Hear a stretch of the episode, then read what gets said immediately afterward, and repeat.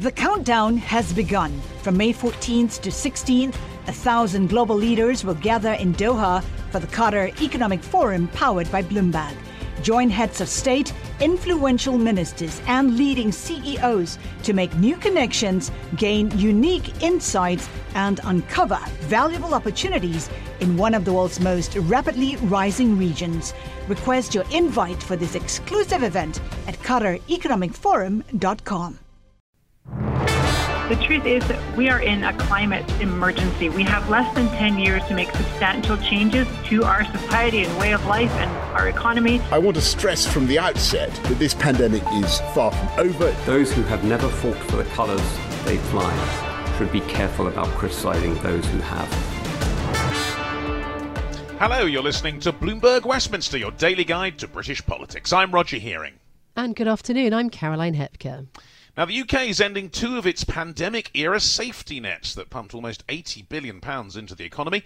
The furlough scheme that helped millions of workers and a temporary increase in universal credit are both due to finish today. Campaigners say the move will leave more working families in poverty and widen the gap between rich and poor.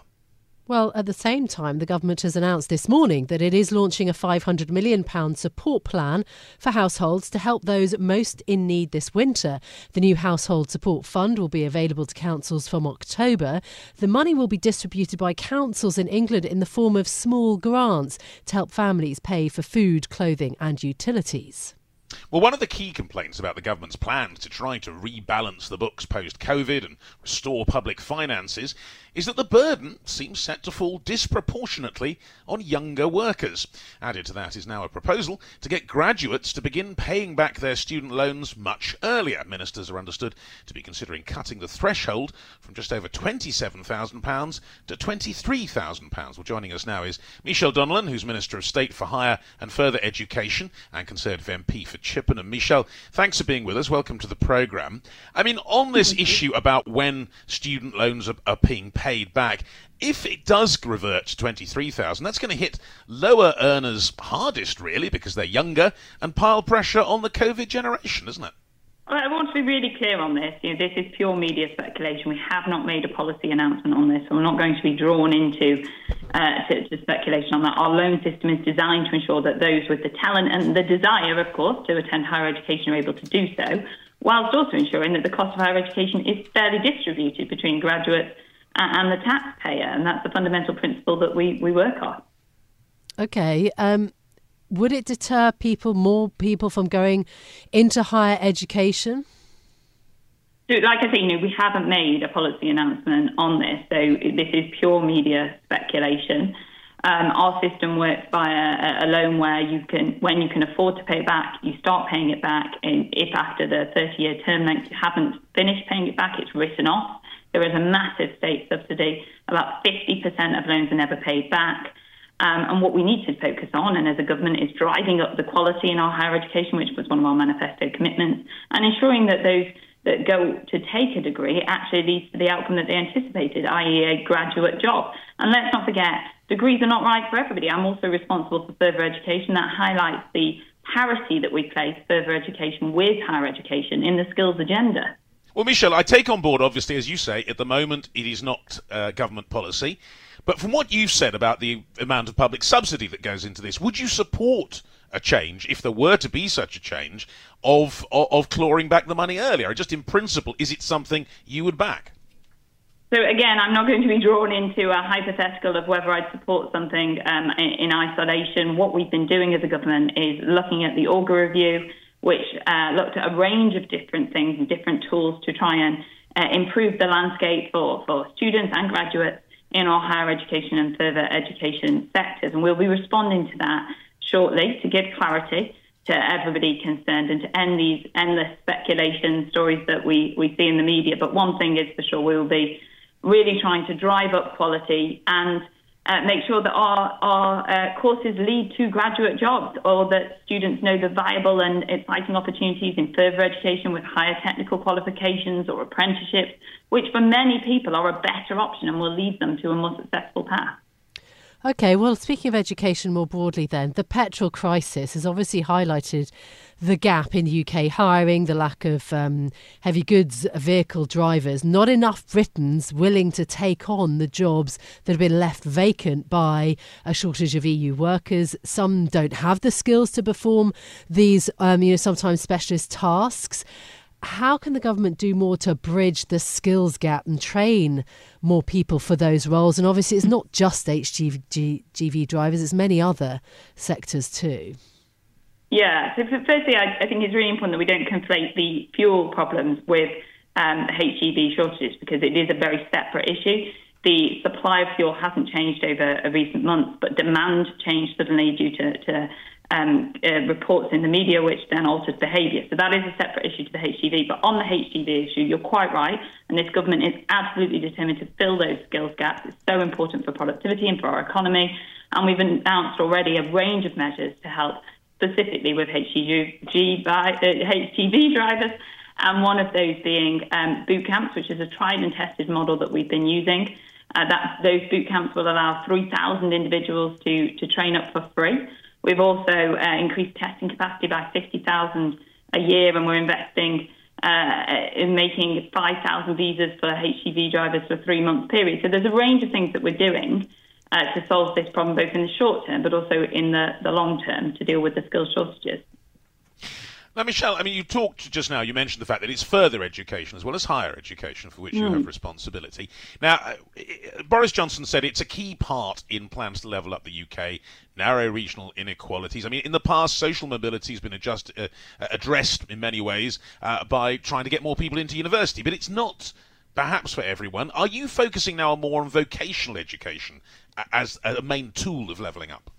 I think it's both, really, and making sure that people have the opportunities available and the knowledge of those opportunities. As I've said throughout this interview, higher education is not right for everybody, depending on where you want to go, the kind of job that you want to go into. Vocational education can be much better at levelling up in some scenarios. Another thing that we're doing as a government is making sure that our education is much more flexible. I think for too long, we've had this system so regimented that at 18, you either go into further education for an X amount of years, or you go into higher education for 3 years, and then that's it, education is done. Whereas actually, it should be about lifelong learning, because we know that in your life, you'll have a variety of jobs. I know I have, I'm sure you have. You'll need to be able to reskill and upskill at various points, and that's why we're introducing something called the Lifelong Learning Entitlement, which will allow you to do chunks of modules in further education or higher education to suit your lifestyle and to be able to retrain at a later date. So it's quite revolutionary, really, and will have a real big impact on our levelling up agenda and enable people to change careers or move upwards on the career ladder. So this cohort will be a generation that has not sat exams in order to get in. How are you preparing students for the challenge now of higher education? Yeah, I think the transition to higher education can be difficult in a normal year, really. It's a big change to almost fully independent learning and moving away from home often. And that's one of the reasons why we worked to ensure that the OFS allocated an additional £15 million of money specifically for mental health, with £12 million of that focused on transitions. So there's that wraparound support available. And as well as that, we've been working with universities who are very alive and aware to the fact that students, as you say, won't have sat exams. They will have had big periods of time where they've been learning from home. So they are going to really be filling in some of those gaps over this first term and supporting students on that journey. And I'll be working very closely with universities on that. And if we look at the dropout rates last year, they were very low. And we're anticipating the same this year, because universities know that they have to give that additional support and also enhance the student experience. I'm sure we'll all agree, those of us who went to university, it's much more than just the academic side. It's about creating those new friendships for life and really doing the things that for the last 18 months students, unfortunately, haven't always been able to do. Well, yes, Minister, on that point, I mean, is it really possible to have a normal university experience now going forward? Is this going to take a long time to work its way through?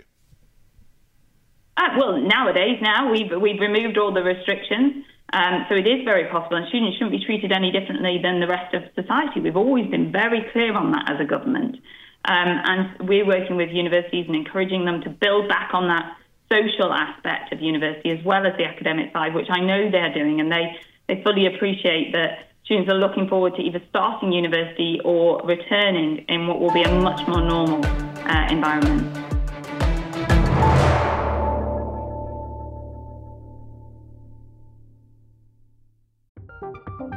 From Silicon Valley to Wall Street, the promise and perils of artificial intelligence are playing out on the world stage.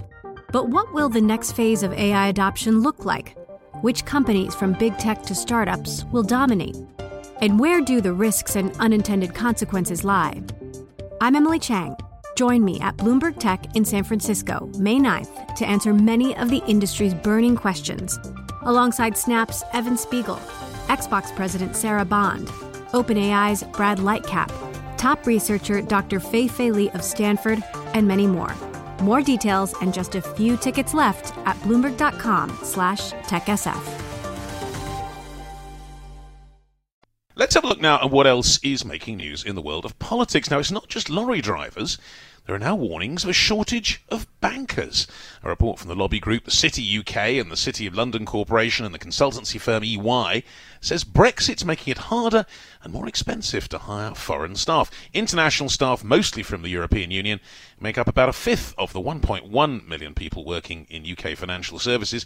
And the report also warned of problems with business travel. One anonymous participant said they had difficulties organising visas for staff in fintech to take part in accelerator labs. Well, Marks and Spencer plans to reach net zero emissions across its supply chain by 2040 in a substantial expansion of its sustainability programme. It's going to target Scope 3 emissions, which include those outside of its direct operations, as it aims to eradicate its carbon footprint 10 years before the government's own plan. And GCSE and A-level grades are going to be returned to pre-COVID levels over the next 2 years. The government says next summer's results will be wound back after 2 years of unusually high grades. There'll be exams, but teacher-assessed grades will be kept as an option in reserve. Well, now, we've had the Labour Party conference. We've spoken to a number of Labour MPs on that, and the Conservative one is about to begin. And both the main political parties are fiercely polling to get a sense of what is on the electorate's mind right now as normal post-COVID politics resumes. Well, let's get our own take on that, shall we now? Joining us is Craig Watkins, who is the CEO of Kantar Public. They do a monthly barometer of public opinion, so quite useful this month, I think, Craig. Great to have you on.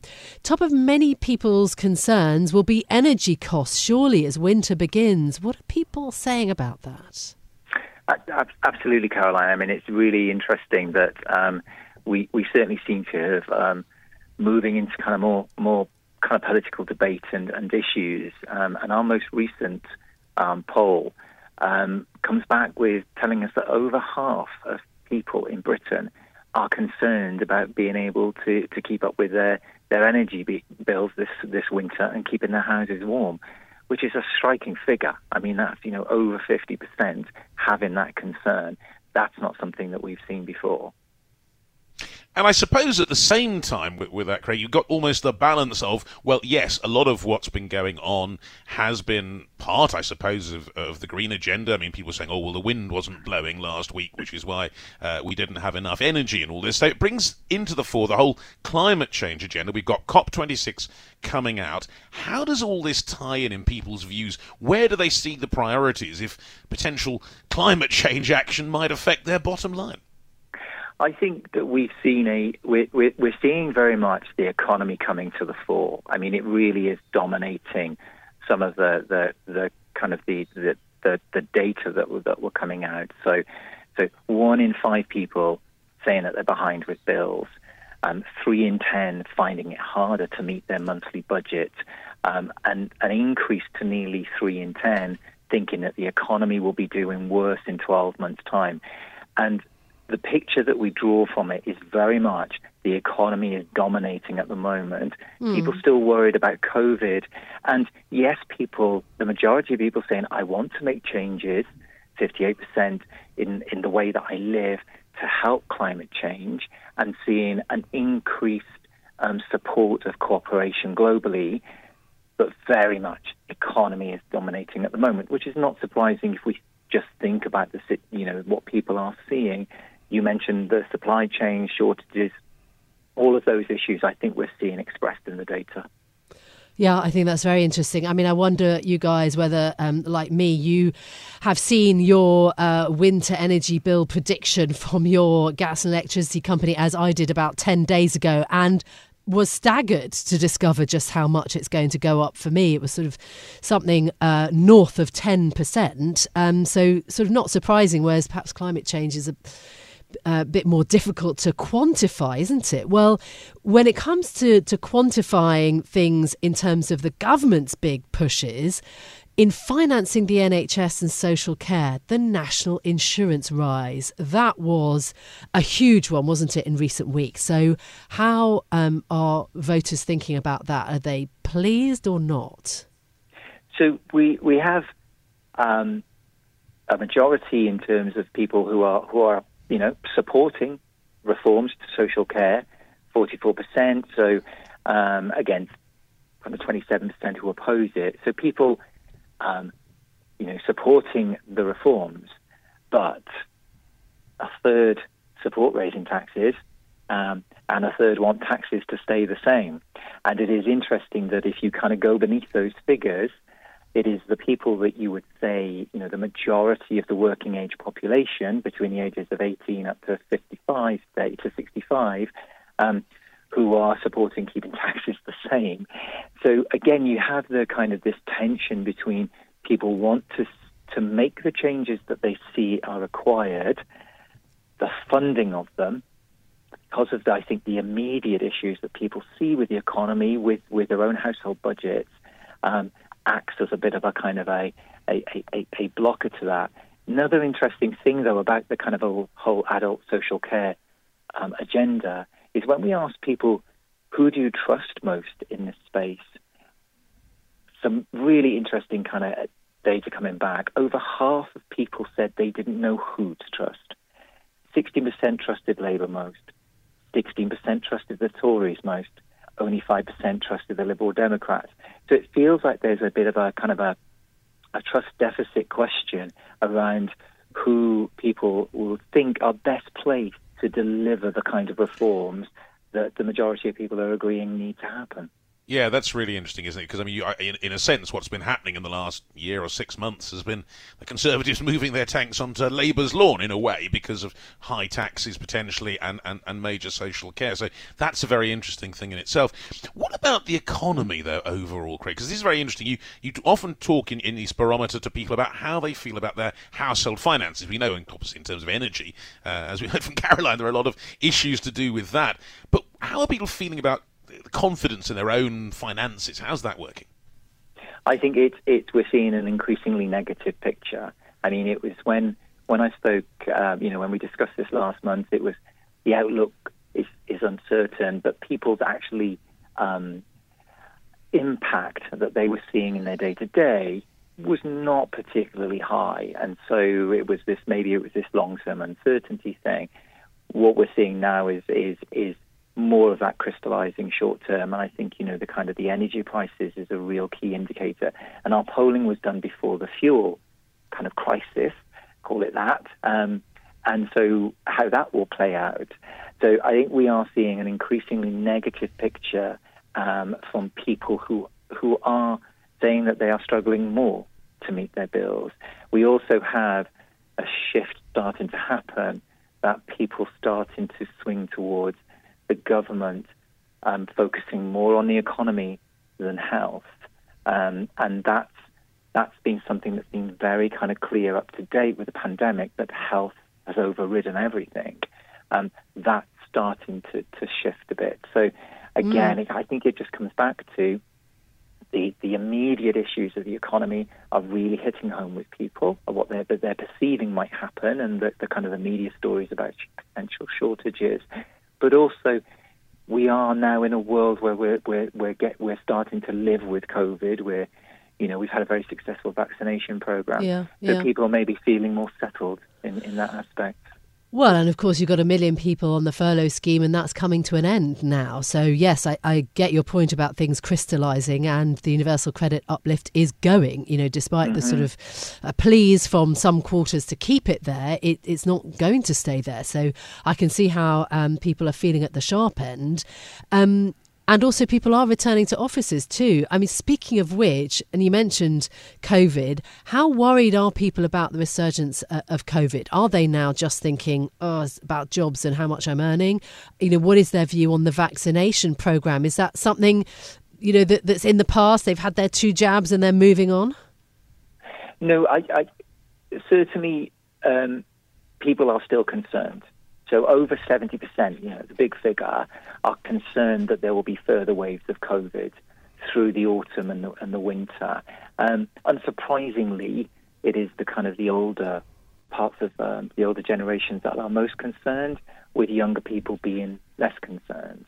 But still a majority concern amongst younger people of nearly 60%. So the concern is still there.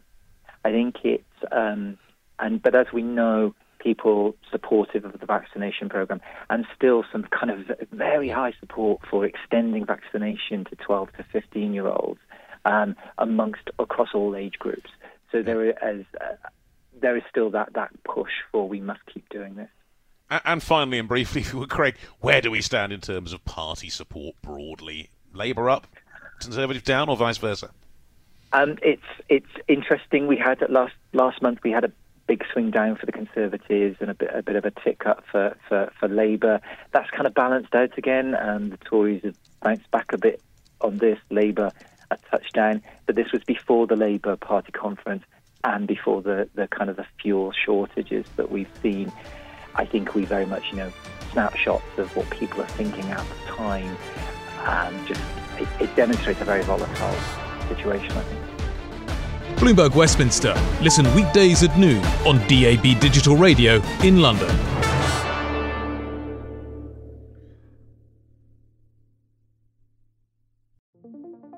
What could you do if your data was working for you and not against you? With Bloomberg delivering enterprise data directly to your systems, you get easy access to the details you want, optimized for higher level analysis, and financial data experts committed to helping you maximize your every move. Our data is made for more, so you can show the world what you're made of. Visit Bloomberg.com/enterprise data to learn more.